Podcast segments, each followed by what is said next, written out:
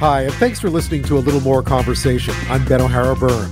Today, we get a preview of Grand Prix weekend in Montreal, one of the country's biggest single event tourism draws, and find out why Montrealers have a bit of a love-hate relationship with Formula 1's only Canadian stop. We learn why there's growing concern over the future of Utah's Great Salt Lake. It has already shrunk by two-thirds since the 1980s, and there are warnings that if it continues, the ecological and human impacts will be disastrous. We find out how rising interest rates are quickly having an impact on Canada's housing market, with May sales having cooled in three-quarters of all local markets, led by regions like the Lower Mainland in BC, Edmonton, the Greater Toronto Area, and in Ottawa. But first, the Commission into Money Laundering in British Columbia has released its final report, and Justice Austin Cullen's 1,800-page assessment points the finger at police, politicians, and regulators for doing too little to stop billions of dirty cash from flowing into the province, and he makes more than 100 recommendations. Well, first up, that long-awaited report into money laundering in BC is hot off the presses, people pouring through the 1,800 pages. That's how long it is. 1,800 pages. So you can imagine how detailed it is. It was released today. It's the work of BC Supreme Court, or former BC Supreme Court Justice Austin Cullen. In it, he details the stunning growth in cash transactions into BC casinos specifically that investigators first flagged back in 2008, and how those transactions kept rising to 2014, when casinos alone accepted $1.2 billion in cash transactions that were $10,000 or more. This was money being brought into casinos in bricks of cash in duffel bags, if that didn't sound any alarms. Well, here's Justice Cullen on his report.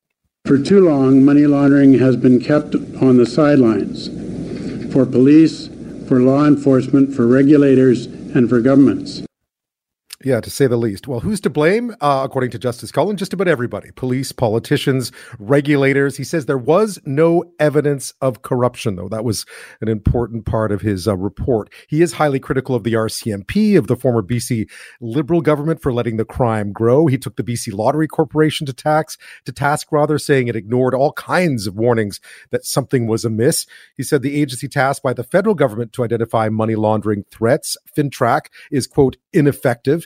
He makes 101 recommendations in his final report, 101, including a call for the province of BC to set up an independent commissioner to focus on anti-money laundering efforts. Money laundering activity has been and remains to be poorly understood, even by some of the public bodies that need to address it. And money laundering has rarely been given priority. Too often, it has been largely ignored. And that appears to be true both federally and provincially. BC's Attorney General David Eby says the NDP government will look at the recommendations, coordinate them with measures already in place or in the works in relation to housing and real estate specifically. He also says federal failures related to money laundering measures were an issue. He's hoping that Ottawa will work with the province on those. Cullen himself said the federal anti-money laundering regime is, quote, not effective. He also reminded reporters today it is outside his jurisdiction to make recommendations to the federal government. So we thought we'd ask someone who could. Christian Leuprecht is a professor at the Royal Military College and Queen's University in Kingston. He's a senior fellow at the Macdonald-Laurier Institute. He also provided input to the Cullen Commission, and he joins us now. Christian, as always, thank you for being here. My pleasure, Ben. Good evening. So overall assessment, at least for all of those people outside of BC, this pointed some fingers at the federal regime as well, saying it just didn't do enough to stop this from happening. Do you agree with that? Yeah, I think it's really important as a report because it's our first time that we actually have a comprehensive assessment of both the scale, the scope, and the depth of money laundering and how pervasive it is by the example of British Columbia. But you can extend British Columbia as sort of a laboratory of experimentation to the rest of the country. I mean, we saw with the Charbonneau Commission in Quebec that it's no less grievous in other parts of the country. And I think Justice Cullen, of course, was careful not to wade into federal territory, since that was neither his mandate nor his remit. But I think he did go as far as he could in being very explicit in pointing out, for instance, the failures of the federal financial intelligence system the ineffectiveness of Fintrac, so the Financial Intelligence and Reporting Agency of Canada was set up after 9/11, but also in pointing out the indirectly the failures of the RCMP in its ability to deliver for British Columbia, through which at one point did okay with its integrated proceeds of crime team, but how it completely sort of lost, sort of didn't keep its eyes on the ball. And so there is a lot here, I think, for the federal government to chew on in terms of failures that have been pointed out for well over a decade, but that no federal politician seems to want to take an interest in. So it'll be interesting to see to what extent there is appetite at the provincial level to act on the very profound and detailed recommendations of the report, and to what extent politicians will simply see this as too complex, too difficult to do, but also ostensibly compromising some of the tax revenue that accrues as a result of illicit funds that are being brought into this country and harbored here. I guess therein lies the issue, because as a layperson, one of the things that's always almost impossible to understand is if criminals do it for the money, and let's, you know, they're not in it for the fame and glory. If they do it for the money, then you'd think that following the money would be the easiest way to tackle organized crime in this country. And yet when it came to money laundering, which is an important part of criminal proceeds, it really felt like, according to Cullen's report, that everybody either couldn't, wouldn't, or didn't do anything about it. Were you surprised by just how much inaction he found, or at least in the terms of RCMP, they had a lot of budget cuts, but just this incapacity of the system and the regulators to tackle this? I wasn't, because what I think the report implicitly calls for is a shift in how we understand money laundering in this country. The money laundering regime is premised on a precursor crime. There's a crime that's committed that generates some funds, and those funds then need to be laundered. Well, it turns out that in a global economy, there either is no precursor crime in many of these cases, because the money is simply moved to Canada. It was, for instance, pilfered from state coffers elsewhere, or the crime happens somewhere offshore, and the money then finds its way to a safe haven. And in the case of Vancouver, I mean, there was an international...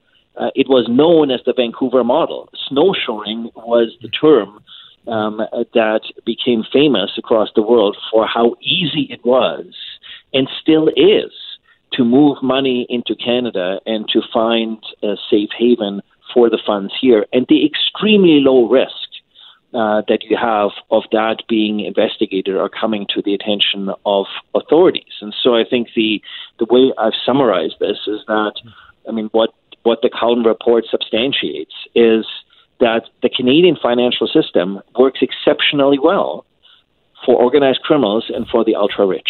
And that, I think, is the fundamental problem that the report lays bare, that I think average Canadians lose faith in our democratic institutions if they believe that there's one set of rules for criminals and the ultra-rich in terms of evading taxes and not having to pay their fair dues, and a separate set of rules for you and I and everyone else.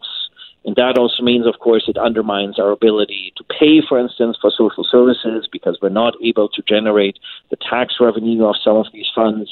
So it's not just a question about the illicit activity, the lost tax revenue. It's a broader question about the legitimacy of our democratic institutions, and the inability or the unwillingness, and I would say the political unwillingness of the state to do something about it. Because if you look at, for instance, sanctions that Canada and other countries have imposed against dirty Russian money, I mean, we've known for 2 decades about the extent of dirty Russian money, including in countries such as Canada, but there simply hasn't been a political willingness to do anything about this. And this is what the report flags, that there's lots of opportunity here for politicians to get a handle on this. The question is, are they prepared to do so?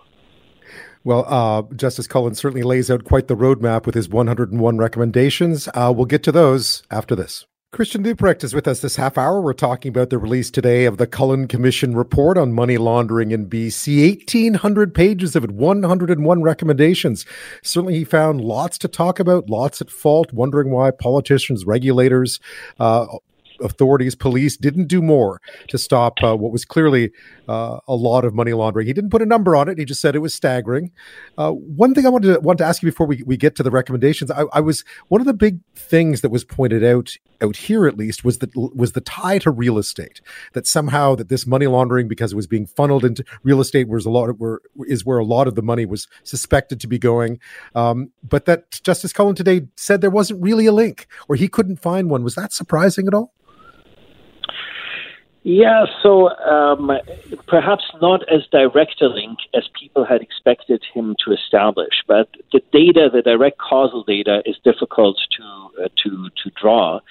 At the same time, he establishes very clearly money laundering as a business, and that what we are witnessing in British Columbia is systematic corporate efforts on a vast scale to bring money and to hide money in Canada in general and in British Columbia in particular, and just how easy it is. And in the process, multiple of the recommendations flag several of the professions and shortcomings in regulations among the professions: real estate agents, lawyers, accountants.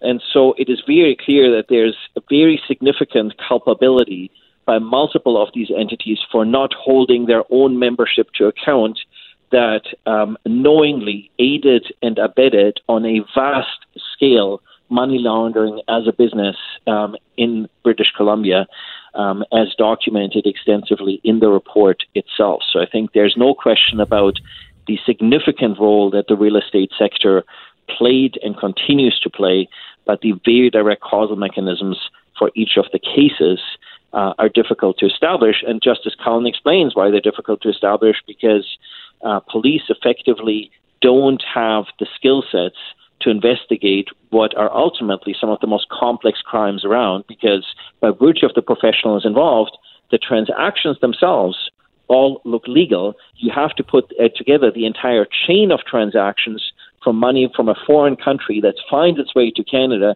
to understand that there are irregularities across this chain. So we've become very good at hiding this money, and so uncovering it requires skill sets that simply, by and large, Canadian police and investigators don't have, which is why Justice Cullen suggests that what British Columbia needs is a financial investigation and intelligence agency, which is very much modeled on the submission that I and my team made to the Commission. Yeah, I was just about to ask you about that. So one of the recommendations is for an independent commissioner to focus on money laundering. The other is for the one you suggested. Why would that work, do you think? So the commissioner is important insofar as it helps government keep their eye on the ball. One of the problems generally with policy is government sort of like to chase after the bright, shiny lure, and then politicians move on to the next bright, shiny lure. And so if you have a commissioner to look over it, it's a way to sustain attention on the effort to make sure that it is actually seen through and you have regular public reporting and accounting. The challenge here is if police don't have the skill sets and we're not set up, we're failing on the intelligence side to provide the sort of intelligence that police need to be able to run these investigations, then on the one hand, we need to set up an effective intelligence mechanism, and we also need to set up an investigative mechanisms.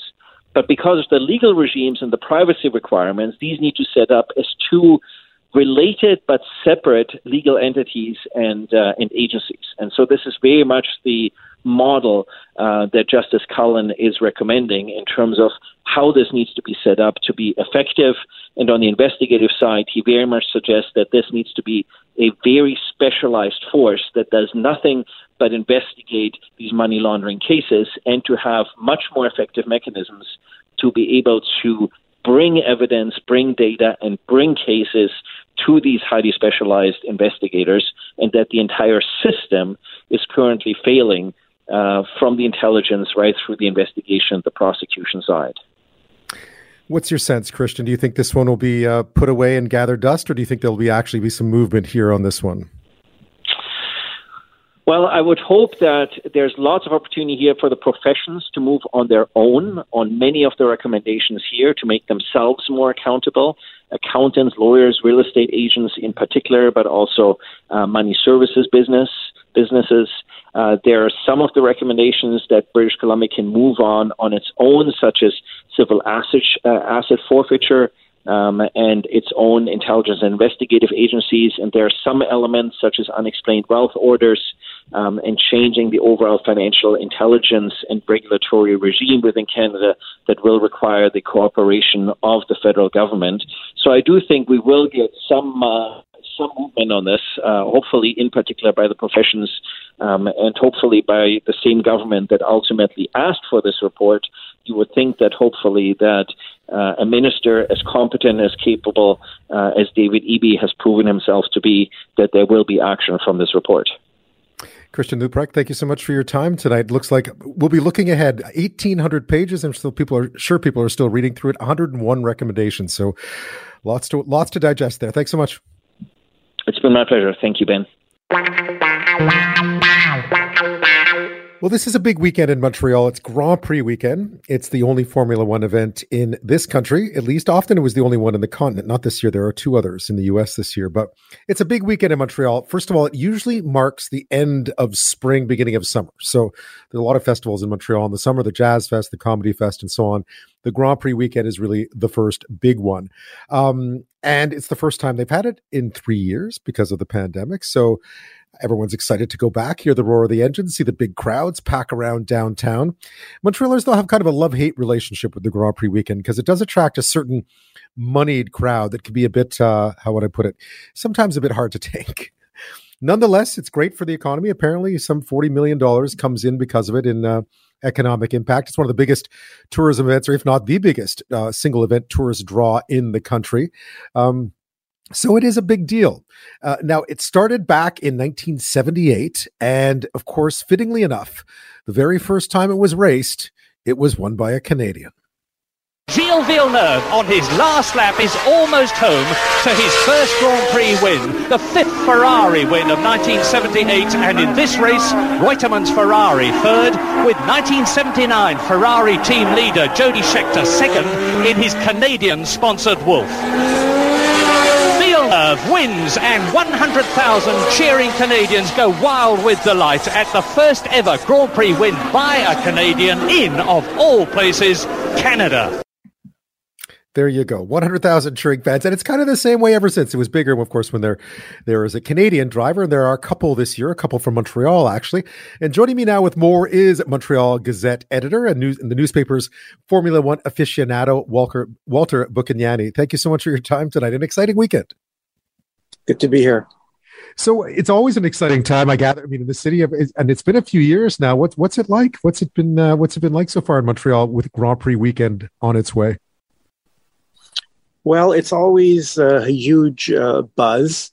We call it sort of the unofficial launch of summer here, when we finally get to really throw off the winter blahs and head for the terraces and all that. So, under normal circumstances, it's huge, but this year it seems bigger still because the Grand Prix hasn't stopped here for 2 years because of the pandemic.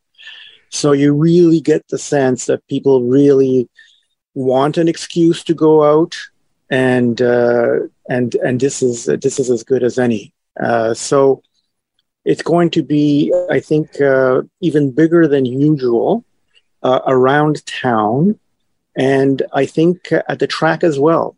The event is sold out, and I'm told that they've added grandstands.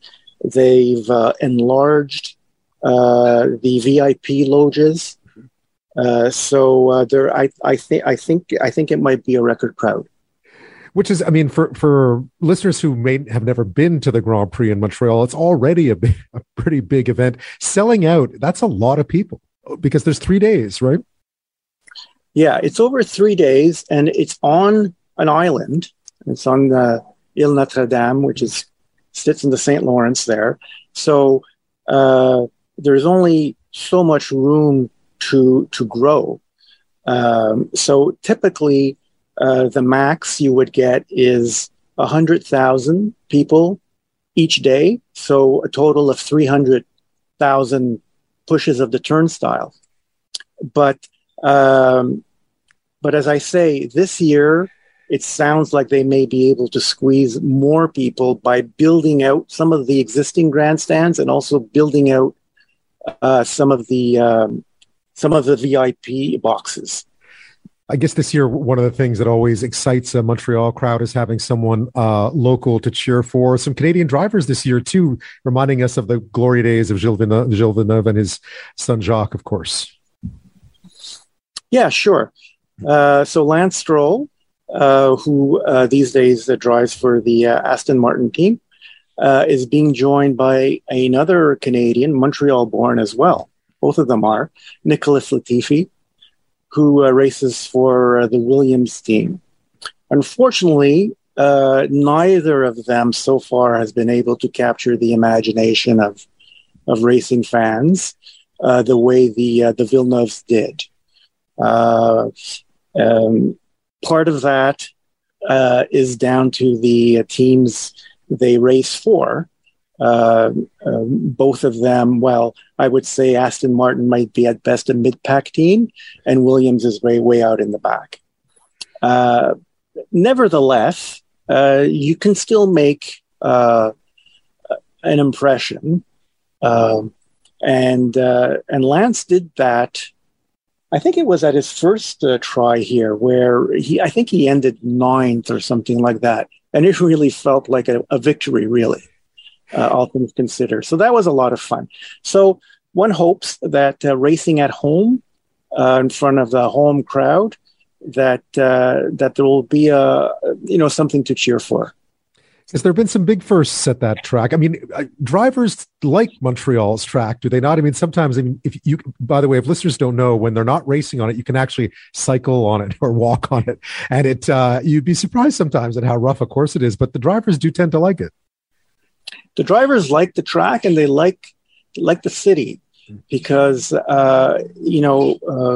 track is close to downtown. So when they come here, they really sense the atmosphere because it's not far. It's just a metro ride away, which is not the case at a lot of venues elsewhere in the world. So they like that. And the track itself is really challenging because it's in some ways like a street circuit with not many runoff areas. And so if you make a mistake, you run into a wall. And I think they like that challenge. And it's a really good mix of slow, there's a hairpin that's exceedingly slow. And then there are fast straights where speeds can go up top 330 kilometers an hour. And so, they seem to enjoy both those things, both the city and the track itself. And the fact also that people here go crazy for it. And it's unusual, for example, to see full grandstands on Friday, for example, which is a practice day. You watch on TV some of the other venues. There is hardly, very often there are a lot of bare spots in the grandstands. Not in Montreal. They're going to start heading out to the track as of tomorrow, where there's an open house, and then all weekend long. What I always found amazing too about Montreal is that it's not really about the cars themselves. I mean, there's a lot of interest in the cars. There's certainly a lot of interest in some of the teams. Ferrari, always immensely popular in the city, but it's not. You don't have to be a car racing fan to enjoy Grand Prix weekend in Montreal. It's more of the first of many celebrations through the summer in the city. Yeah, as I said, It's really the first big excuse to let loose and go out and hit the terraces and all of that. And you're right. A lot of the people you see downtown don't know the first thing about car racing, and that's fine. The venue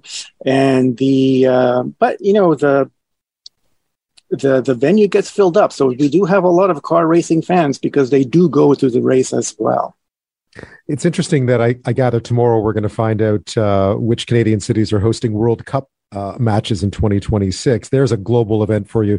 But Formula 1 really is a global event. I mean, it's the most, probably in terms of sporting events, is probably one of those events that really is the most watched Canadian-held event, is the Grand Prix in Montreal. It is. And it is the it is Canada's top tourist event in terms of the money that it generates and the viewership, because it is a global event. I mean, we have other festivals that are world renowned, like the Jazz Festival and so on. But this is really the one that puts a global spotlight on the city, like no other event right now that we have. One of the funny things, though, of course, is that Montreal being Montreal, there are those who love the Grand Prix, embrace it, and there, of course, there are those who deeply dislike it. Is that still the case? Is there still a bit of a divide when it comes to Montrealers themselves about Grand Prix weekend? No, absolutely. Yeah, and I was going to get to that. There's no question that there are a lot of people who don't like it, and for a lot of them, Grand Prix weekend is their cue to head for the cottage. So, and yet I think most people agree that it's a great thing for Montreal to have, even if personally they'd rather not be around that weekend. So it's a little bit of a love-hate relationship for some people. There were, not so long ago, there was often talk of it not coming back to Montreal, but I gather its future is pretty much secured now, at least for another decade, more or less. Yeah. So there was a long-term contract in place. And then when the pandemic hit, 2 more years were added to that. And as a compensation. So, and now I don't remember the exact date, but it's 2031, I think. 2030 or 2031. It's guaranteed till then. There are always questions, though, because now the series seems to be gaining more popularity in the U.S., which was not always the case. And I think the Netflix effect here has a lot to do with it. That series, Drive to Survive, which I think has been renewed now for a 5th season and a 6th season, has really made a big impact. And so this season, there are 2 U.S. races, and as of next season, I believe there will be 3. So there is always that question about, is Montreal going to get squeezed out at some point? Because there are only a certain number of races that you can hold, somewhere around 20, 21, 22. So that's always a little bit of a question mark. Your favorite Grand Prix moment? I've been there twice. I think I've been to 2, one back when I was very young, like 1981 or something, and sitting on the hairpin, of no doubt. And then again in the 90s. What's your favorite memory of the Circuit Gilles Villeneuve? I think it would have to be that chaotic race, and of course I can't think of the year now, where Jenson Button won. Right, with all the rain that year, where they had to delay the whole thing. Yeah, so it's still in the books as the longest Grand Prix ever held. It was about 4 hours long because of a 2-hour rain delay. Because there is a time limit on the race, but you can stop and start it again.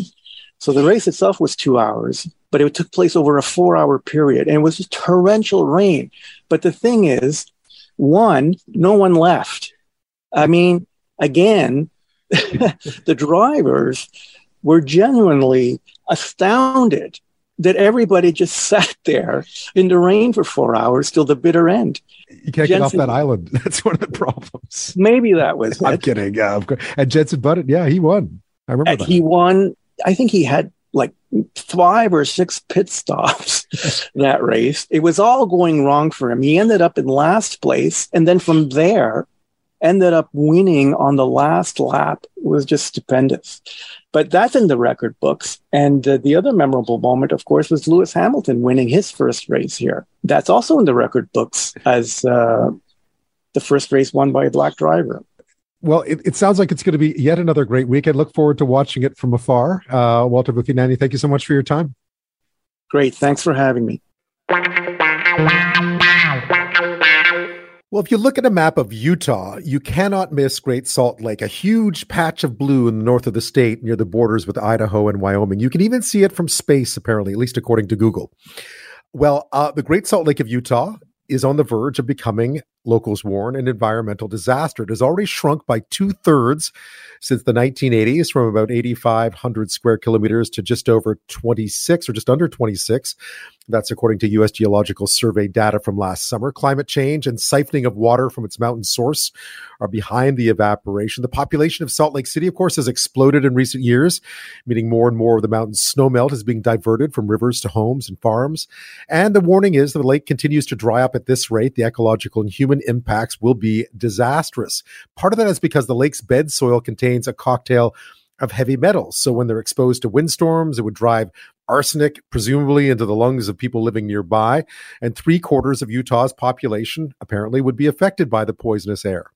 Well, to look into this a little bit more is Bonnie Baxter. She's a professor of biology at Westminster College in Salt Lake City and director of the Great Salt Lake Institute. Thank you for your time, Dr. Baxter. Oh, thanks. I'm happy to be here. For listeners who may not be aware, and perhaps the name of Salt Lake City is a bit of a giveaway, but just how important is Great Salt Lake to the entire region, a fast-growing one at that? Oh, it is our namesake, and it is something that I've come to understand is in the fabric of people that live in Utah. Now that it's threatened, I'm hearing from people daily about, how much they're missing this lake already before it's gone. And it's fascinating to think about its role in humans' lives. But it creates jobs. It provides an amazing resource for birds. It supports industry. It's really important to the state of Utah and, frankly, the whole West. You just used a term that I think people might be shocked to hear, and that's the word gone. What's been happening to Great Salt Lake recently? Well, in 2019, I co-wrote the obituary for Great Salt Lake, which is written as if we were in the future and looking back at a lake that was gone. And so I do think a lot about that, about what it will be if it is gone. And I tried to shake people up by writing that and publishing it. And it's getting a lot of airplay right now, actually, because people are resurrecting that piece. And so the threat is really about the lake shrinking. It's normal for terminal lakes to shrink and swell. Like your normal average everyday lake has a certain elevation, and it might flood a little when there's a lot of rain, but then it comes back down to its normal elevation, and water flows in and water flows out, and it equilibrates. But a terminal lake is kind of like a cereal bowl. It's shrinking and swelling based on how much milk you pour in the cereal bowl and how much evaporation occurs, and so that the problem is we're getting less precipitation. We're getting more in the form of rain and not snow, and we're getting warmer temperatures. So we're getting increased evaporation. We're not recharging the water, if you will. We didn't set ourselves up for success. That's the problem. We've been doing water diversions for about 100 years. And so now the lake is not in a place where it can withstand the pressures of climate change. It has shrunk, I gather, by 2/3. That's about right. I think it's like more than 40% of the shoreline is exposed. The lake bed is exposed. How close is it to it? I mean, we talk about tipping points where we think that a body of water, for instance, will not come back. And we've seen it happen around the world. How close is Great Salt Lake to reaching the point of no return? Well, so I could go deep into that question because I study the the microalgae and the cyanobacteria that live on these stromatolite-like structures in the lake. And I'm watching very carefully because those are important for the ecosystem, for the foundation of the ecosystem. You know how plants and algae are kind of the first level of any ecosystem on Earth. Well, that's threatened in two ways. One is because the lake is shrinking, these stromatolites are becoming exposed. And the other problem is that the lake is becoming more salty. So as the lake shrinks, water evaporates, but salt doesn't. So there's more salt and less water. And so we've watched this lake in the last few years go from about 12% salinity up to about 17% in the south arm of the lake where the big ecosystem is. And so what we know is these microbes that feed the brine shrimp and the brine flies that feed the food chain, those microbes start to die at about 17% salt. So right now we're at about 15.5%. We expect to be at 17 by the end of the summer, and that's a restrictive salinity. So I think we're very close to a tipping point. Now, how long can they hang out at that restrictive salinity and then be resuscitated with more water? We don't know the answer to that. We're looking at that in our lab. But yeah, that's why I'm worried, because we're reaching a salinity that is detrimental not only to the invertebrates, because brine shrimp and brine flies also would prefer to not be that salty, but also to the microbes that feed them. You've talked about this. It is a very delicate balance, and a chain reaction is set off if one thing goes, right? Yeah, that's right. I'm a molecular biologist, so I study genes and think about the way things live at high salt. And so I'm really focused on salinity, because how salty something is really important to the kind of life that I study. But just for example, the ocean is about 3.5% salt.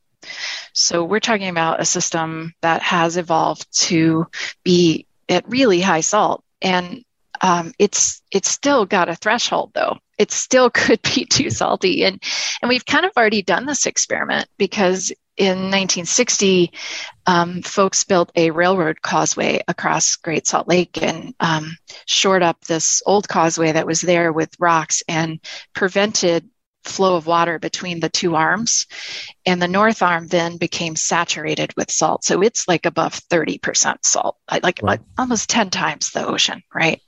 And the brine shrimp don't live there, the brine flies don't live there, the birds don't come and eat there, the stromatolites are dead. So we've already done this experiment, and it didn't turn out so well. So do we want to do that with the rest of the lake? I think not. And it's been mentioned too that what lies beneath the lake bed itself, if it's exposed, there's a lot of different elements that are in that dust too. It could present a real health issue for the surrounding areas, no less. Yeah, that's correct. So there's a history of mining in the Western United States and also Canada, and the mining has some environmental fingerprints, and one of those is heavy metals in the environment. And so whether it's airborne mercury coming over from gold mining in Nevada, or whether it's local mining that used the water that then went into Great Salt Lake, selenium, arsenic, mercury, methylated mercury are in this lake bed. And I imagine those won't be good things to breathe when this dust becomes airborne, if and when they're kicked up. I'm speaking with Dr. Bonnie Baxter, a professor of biology at Westminster College in Salt Lake City, Utah, and director of the Great Salt Lake Institute. We're talking about Great Salt Lake and just how much it shrunk over the past while by 2/3, the increasing salinity, the impact that will have as Great Salt Lake slowly disappears, and just what happens. How could we turn it around? We'll talk about that after this. I'm speaking with Dr. Bonnie Baxter, professor of biology at Westminster College in Salt Lake City, Utah, and director of the Great Salt Lake Institute. We're talking about Great Salt Lake, really the oasis in which much of that area, one of the fastest growing areas in the U.S., is built around, including Salt Lake City, its namesake, and just what impact the steady disappearance of Great Salt Lake is having on the region. Bonnie, what can be done about this? I mean, you're obviously, this is where you live, this is what you study. What can be done to try to turn this it's around, and I gather it involves some very difficult choices, both for people who live there and lawmakers and businesses in general. Yeah, I think the funny thing about scientists is we can see the problem. Like I said, when we wrote the obituary in 2019, we were already seeing the problem, and we can call attention to the problem, but we're really not great at engineering solutions, because that requires a legislature and water lawyers and policy, and that's not in a scientist's wheelhouse typically. So I've been really amazed at what's happened over the last year in the state of Utah. The state agencies have really taken this to heart and have been working hard altogether. The state lands folks, the water quality folks, the Division of Wildlife, and they've gotten the attention for the lake that it needs. And that resulted in a really kick-ass legislative session. There were so many, just numerous bills that were passed that have to do with getting water to the lake, whether it's redefining beneficial use as that for a saline lake, or whether it is creating a trust to fund research on the lake. Some of the infrastructure package that was passed in the U.S., House and Senate, ended up in Utah and will be used for Great Salt Lake. I was really amazed at the way environmental groups, industry, real estate developers, legislators were all on the same team, and these bills passed unanimously. It was amazing. So bipartisan legislation doesn't often happen in Utah, and that was pretty phenomenal. So there is some hope here that maybe things will be turned around. And it is quite the example of just how lawmakers and people from all walks of life and all different sorts of economic activities can pull together if the very source of their livelihood is threatened the way yours is. Oh, that's right. I mean, a lot of people move to Utah because of the ski industry. And part of that snow, that Utah's slogan is the greatest snow on earth. So they're really proud of that snow, right? And part of that snow is contributed by something called lake effect. So this, storms move in and roll over this wet body of water and dump this beautiful snow on the mountain. So that is both our water supply, but it's also our fun in the winter time. And so, people might care about the ecosystem. There are 10 million birds that visit this lake every year. And it's a critical habitat. And maybe they don't care about the ecosystem. So then, maybe they care about the economy. And so we've got brine shrimp industry and mineral extraction industry, and maybe they care about that. And okay, maybe they don't. So maybe they're real estate developers and they care about what the dust is going to do to the property values, or maybe not. And I tell you, if you get down to the bottom of that list, the one that everybody cares about here is the ski industry. So. As Canadians, we can relate to that as well. Certainly, we understand lake effect snow as well. It's one of those common terms off the Great Lakes in Ontario as well. One of the things you did talk about is that Canadians have an interest here too, because the birds that migrate from Canada to Mexico stop off at Great Salt Lake. It would have an impact north of the border as well, would it not? Absolutely. The 10 million birds that visit here are stopovers to feed up before they head further south for the winter. And this is said to be the most important body of water in the Western Americas and for these birds. So that's stopover, and those brine shrimp that they eat, there's powerful biomass in this lake with the brine shrimp and the brine fly larvae that are in the lake. And these birds come here and they get fat, and then they can carry on their journey. So there are many bird species that will be threatened if this lake disappears. And yeah, Canadians really ought to care about that, particularly bird-watching Canadians. Yeah, no, exactly. So you do have some optimism then. So what are we looking for in the near future? You spoke earlier about how the fact that by the end of this summer, we could see salination at levels that would be essentially, intolerable. So are we looking at a lot of short-term bad news before we see something better? I hope so. I mean, some of this depends on climate, right? And local weather and all of those things. But I hope that some of the legislation that was passed will help move some of this water to the lake. So that's one way that things get better. But also, I'm on a state committee for studying the salinity of the lake, and one of the things that we're talking about are engineering mechanisms to potentially move some of the salt from the south arm to that isolated north arm that I talked about that is at saturation. And so if we could move some of the salt that way and make this arm of the lake that serves the birds a little less salty, that would be great. So I think some potential engineering solutions that make a little bit of difference, and maybe some more water that farmers decide to lease their water rights to the state, the water that they're not using, that would be great. They're actually going to measure secondary water for farmers, which has never been done, so that agriculture folks can actually know how much water they're using and if they need it all. So there's some interesting potential solutions, and all of them could make a little bit of difference. Also, if you travel in the southwestern United States, you often, like in Arizona, New Mexico, you'll see like landscaping that looks like gravel with really dry xeric plants growing in it. And that's only beginning to take off in Utah. Utahns are really proud of their lawns, and that needs to stop, because that's water that has very little benefit. And I think we need to get a little more water-wise and focus on conservation and do what we can do and control what we can control. Certainly an example here of how when the climate changes, when your access to water changes, the things you've taken for granted, no doubt in a place like Utah for many, many decades now, suddenly that's right. you can't. Bonnie Baxter, thank you so much for your time tonight. Yeah, so great to talk to you. Thank you for your interest in the lake. So a little earlier in the week, we had Brett Chang from the Peak Daily on. We were talking about what was going to happen today with the U.S. Federal Reserve. To no one's surprise, it raised its key interest rate by 0.75 point, the largest hike since 1994. Now, the Bank of Canada's upped its interest rate by a half point 2 times in recent months. It's believed Governor Tiff Macklem is prepared to act more. He said he will act more forcefully. Now that the Fed's gone ahead with its large hike, it seems even more likely that Tiff Macklem will go ahead with his at the Bank of Canada. And we're already seeing the impact of rising interest rates on the housing market here at home. Canada home sales dropped by nearly 22% since last year and almost 9% between April and May.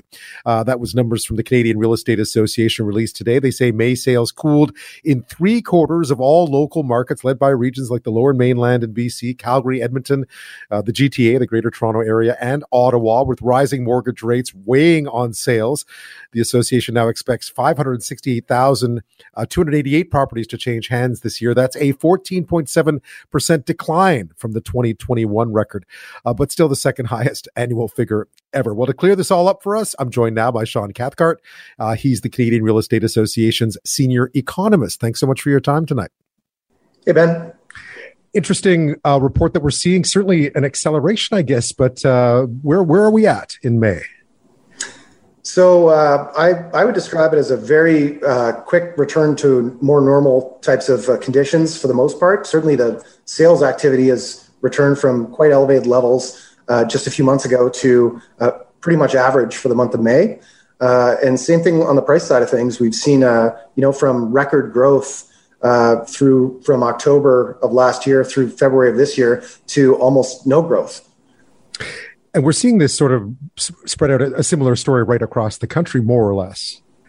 Yeah, more or less. I mean, it's really an interest rate story, right? And so not so much what the Bank of Canada has done so far, but what they're expected to do, which is a very steep and steepening interest rate hiking cycle that, wasn't really expected even near on this level just 6 months ago. And so when people started to expect that, you get 5-year fixed mortgage rates that price that in well in advance.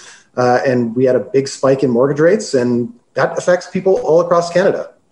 So what are we seeing regionally? I mean, I realize that Vancouver and Toronto, the GTA, the Lower Mainland often drive some of this data, but what kind of picture are we seeing from east to west? Sure. Well, just to pick up on that point, you know, Toronto, Vancouver are a lot more expensive than virtually anywhere else in Canada. And so when mortgage rates rise or when something like the stress test comes in, I can get into the stress test element here because that's gone up too. Not via OSFI changing their number, but just by the contract rates that people are getting plus 200 basis points is all of a sudden in the, you know, low 6% range as opposed to the OSFI at 5.25. And so that's been a big factor. So what you see is, you know, sales tend to go down everywhere. So there's a psychological element here when things slow down very quickly. People go to the sidelines, and that's sort of all over the place. But it's more interesting on the price side of things in places like Saskatchewan, Manitoba, the Maritimes, where prices are much more relatively affordable. You just don't see the same kind of hit because people aren't as close to their borrowing limit in those places. And so definitely Toronto has been the big factor here with the biggest sales decline, Vancouver, any big CMA that's relatively expensive because it got a lot more expensive to borrow money, and the qualification criteria, if you're going fixed rate mortgage, also got a lot tighter just in the last couple of months. So if we put this into perspective, though, compared to where we were, say, pre-pandemic or 2 years ago, 2.5 years ago, for a May, what would this have looked like before the huge heated up market that we got recently? It'd be very similar to a normal 10-year average month of May or a 2019 before COVID month of May. But that's just on the sales side of things. I think what's more important to focus in on maybe is the supply side, where there's a lot less supply than there was back then. And that is sort of a situation that's only just started to resolve itself in the last couple of months. But it's, you know, I often tell people with housing cycles, it has, you know, monthly data can jump all over the place, but stock variables like the overall number of listings on the market, on every market MLS system in Canada is a very slow-moving beast. And so the last time we were sort of anywhere near this low was 2002. And so it's 20 years to go all the way up and back down again. And so you can think about that in terms of how long it's going to take us to sort of build back up to a more normal level of properties for people to choose from. And I think that so where the market is right now might be a little bit of an overreaction because that's an issue that hasn't gone away. So are you seeing potential buyers sort of also taking a step back and potential sellers taking a step back? Well, if you're a seller, you can always give it a try and you don't have to accept any offers that you don't like. But from a buyer's perspective, people jumping into making the biggest financial decision of their lives, they're oftentimes when there's some gyrations in the market and there's speculation about, recessions and that sort of thing, people will tend to go to the sidelines and, you know, it's a long, they're playing the long game here. And so you don't need to make a move, this month if you don't have to. And another big factor when we've seen, policy changes over the last decade, the stress test, that sort of thing. And everyone wonders what's going to happen to the housing market. Even COVID was the same thing. The big money in the big cities goes to the sidelines real fast. And so that's where you sort of see that impact on the average price. You know, sales in the Maritimes are chugging away like they didn't get the memo. And, you know, the $3, $4, $5, $6 million purchases in Toronto and Vancouver are, you know, not going to happen for a little while here. I mean, if we look specifically at Ontario and BC, I guess a lot of what we're seeing, a lot of the shifting obviously happens in areas where there's a lot more activity going on, and those are the big spots, right? The GTA, the Lower Mainland. One of the surprising ones actually with the data out this month is typically when you've got an increase in borrowing costs like this. I compare the increase in mortgage rates and the stress test now to when they brought the B20 stress test in 2018. It's a very similar reaction. It makes it harder for a lot of people to qualify for the mortgage that they thought that they were going to qualify for just a few months before. And so a lot of people have to go back to the drawing board. It doesn't mean that they're priced out forever.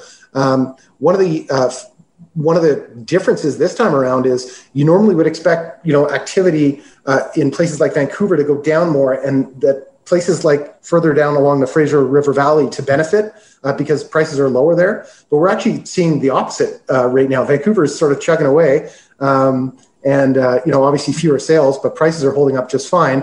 Whereas we're seeing a bit more of the softness in sort of the Fraser Valley, Abbotsford, Chilliwack. You know, for Ontario, Toronto's taken a big hit. Obviously, you know, there's a lot of very small markets in Ontario that sort of are one giant market. You know, we're seeing a bit of price softness there too, whereas prices are holding up a lot better in the prairies and the Maritimes. Like I said, places that are more affordable are going to take less of a hit when rates go up. I mean, we certainly saw property values in sort of what we would call bedroom communities really jump during remote work. The idea that people were sort of moving out of the city. Are we seeing a reverse of that? A lot of those sort of exurban areas that you were mentioning for the Fraser Valley and so on, outside the GTA, for instance, or just outside the GTA, we're going to see a bit of a softening there because people's priorities are shifting now back towards more urban living? I'm not seeing anything super obvious right now. I mean, that's been, speculated about, obviously. But I don't think that the you know, the return to work orders have come out yet. I don't know that they're going to or not. But I think that for people that were able to work remotely and make moves based on that are still doing that to this day.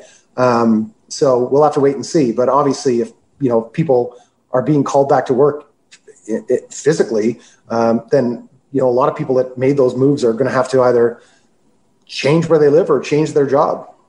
I'm speaking with Sean Cathcart. He's the senior economist at the Canadian Real Estate Association. We're talking about new home sales data out for the month of May from the CREA today, showing an 8.6% decline in home sales between April and May 2022, built on a larger drop recorded back in April. And seeing really what we're seeing in the market, I guess, is kind of a return to what a normal May would have looked like a while back, but certainly with a lot less supply. When we come back, just a bit more about if you're thinking of selling, if you're thinking of buying, what you should know, what do these numbers tell you? And we never asked for a crystal ball, but we will ask Sean to look ahead to see what might happen for the rest of the summer. That's coming up.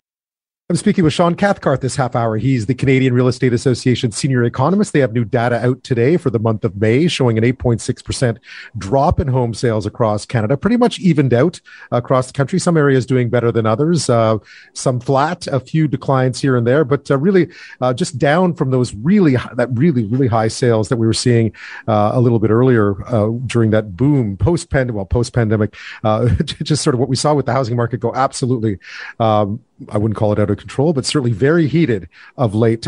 Sean, if I'm looking to sell, and I know you don't give real estate advice, but just with what are the numbers telling you about for buyers out there? Are they really a hesitant bunch? Or sellers, rather, are they a hesitant bunch right now? Or are they looking at trying to jump in the market? Because as you mentioned, there's very little supply out there.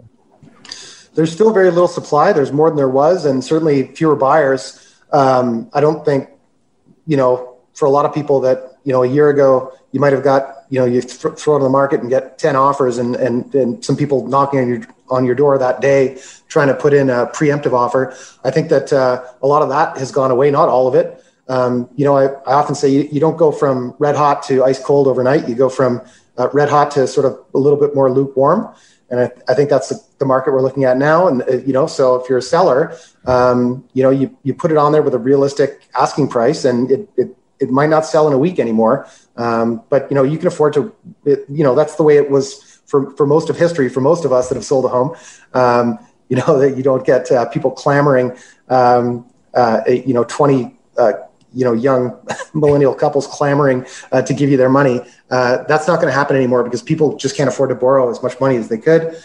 People are more hesitant. But I think that's what most of us wanted. It was a slowdown, as you said, you know, it was a market that was too hot.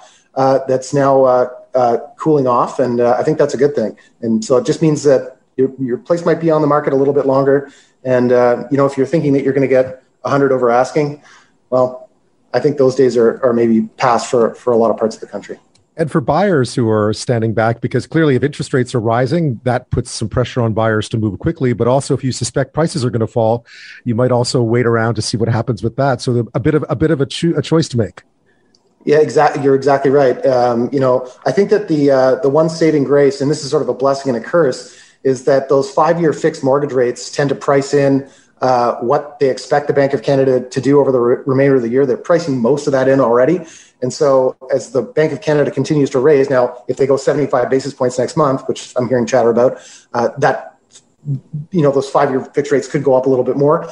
But for the most part, that's priced in. So I don't think that there's a huge rush right now. I think that it's wise to be, careful. I've seen this before where buyers will step back and go, let's just see what happens. And what often happens is prices sort of stabilize and everything calms down. And then they go, okay, well, let's just go out and start looking at properties again. And ultimately, people that are looking for somewhere to live, I mean, the interest rate is what it is, the price is what it is. And so people need to sort of live their lives. But oftentimes in periods of flux like we're in right now, you can really get people that just go sit on the sidelines and say, you know what, like, I mean, no rush, like, let's just see what happens, see how this plays out. And I think that's the kind of situation we're in right now. But as I said before, it's not like there's, a million properties out there for sale.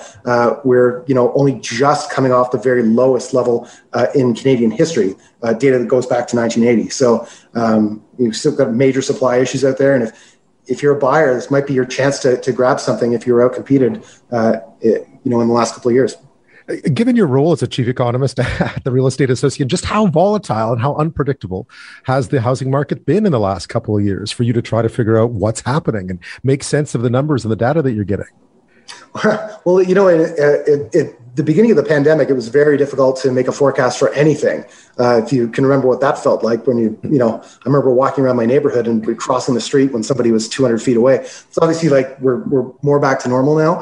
And of course, everyone got that one wrong. Everyone thought that the housing market was going to crash. And then we had the strongest bull market that we've ever seen. I think right now it's actually a little bit easier to forecast because the main factor influencing things is interest rates, and I can get a database on that and look at it and say, well, it's pretty obvious what's going to happen here. The market's going to slow down when it's harder for people to borrow money. Versus a year ago, it's amazing in the space of a year that 5-year fixed mortgage rates have gone from the lowest level ever to right now the highest level in over a decade.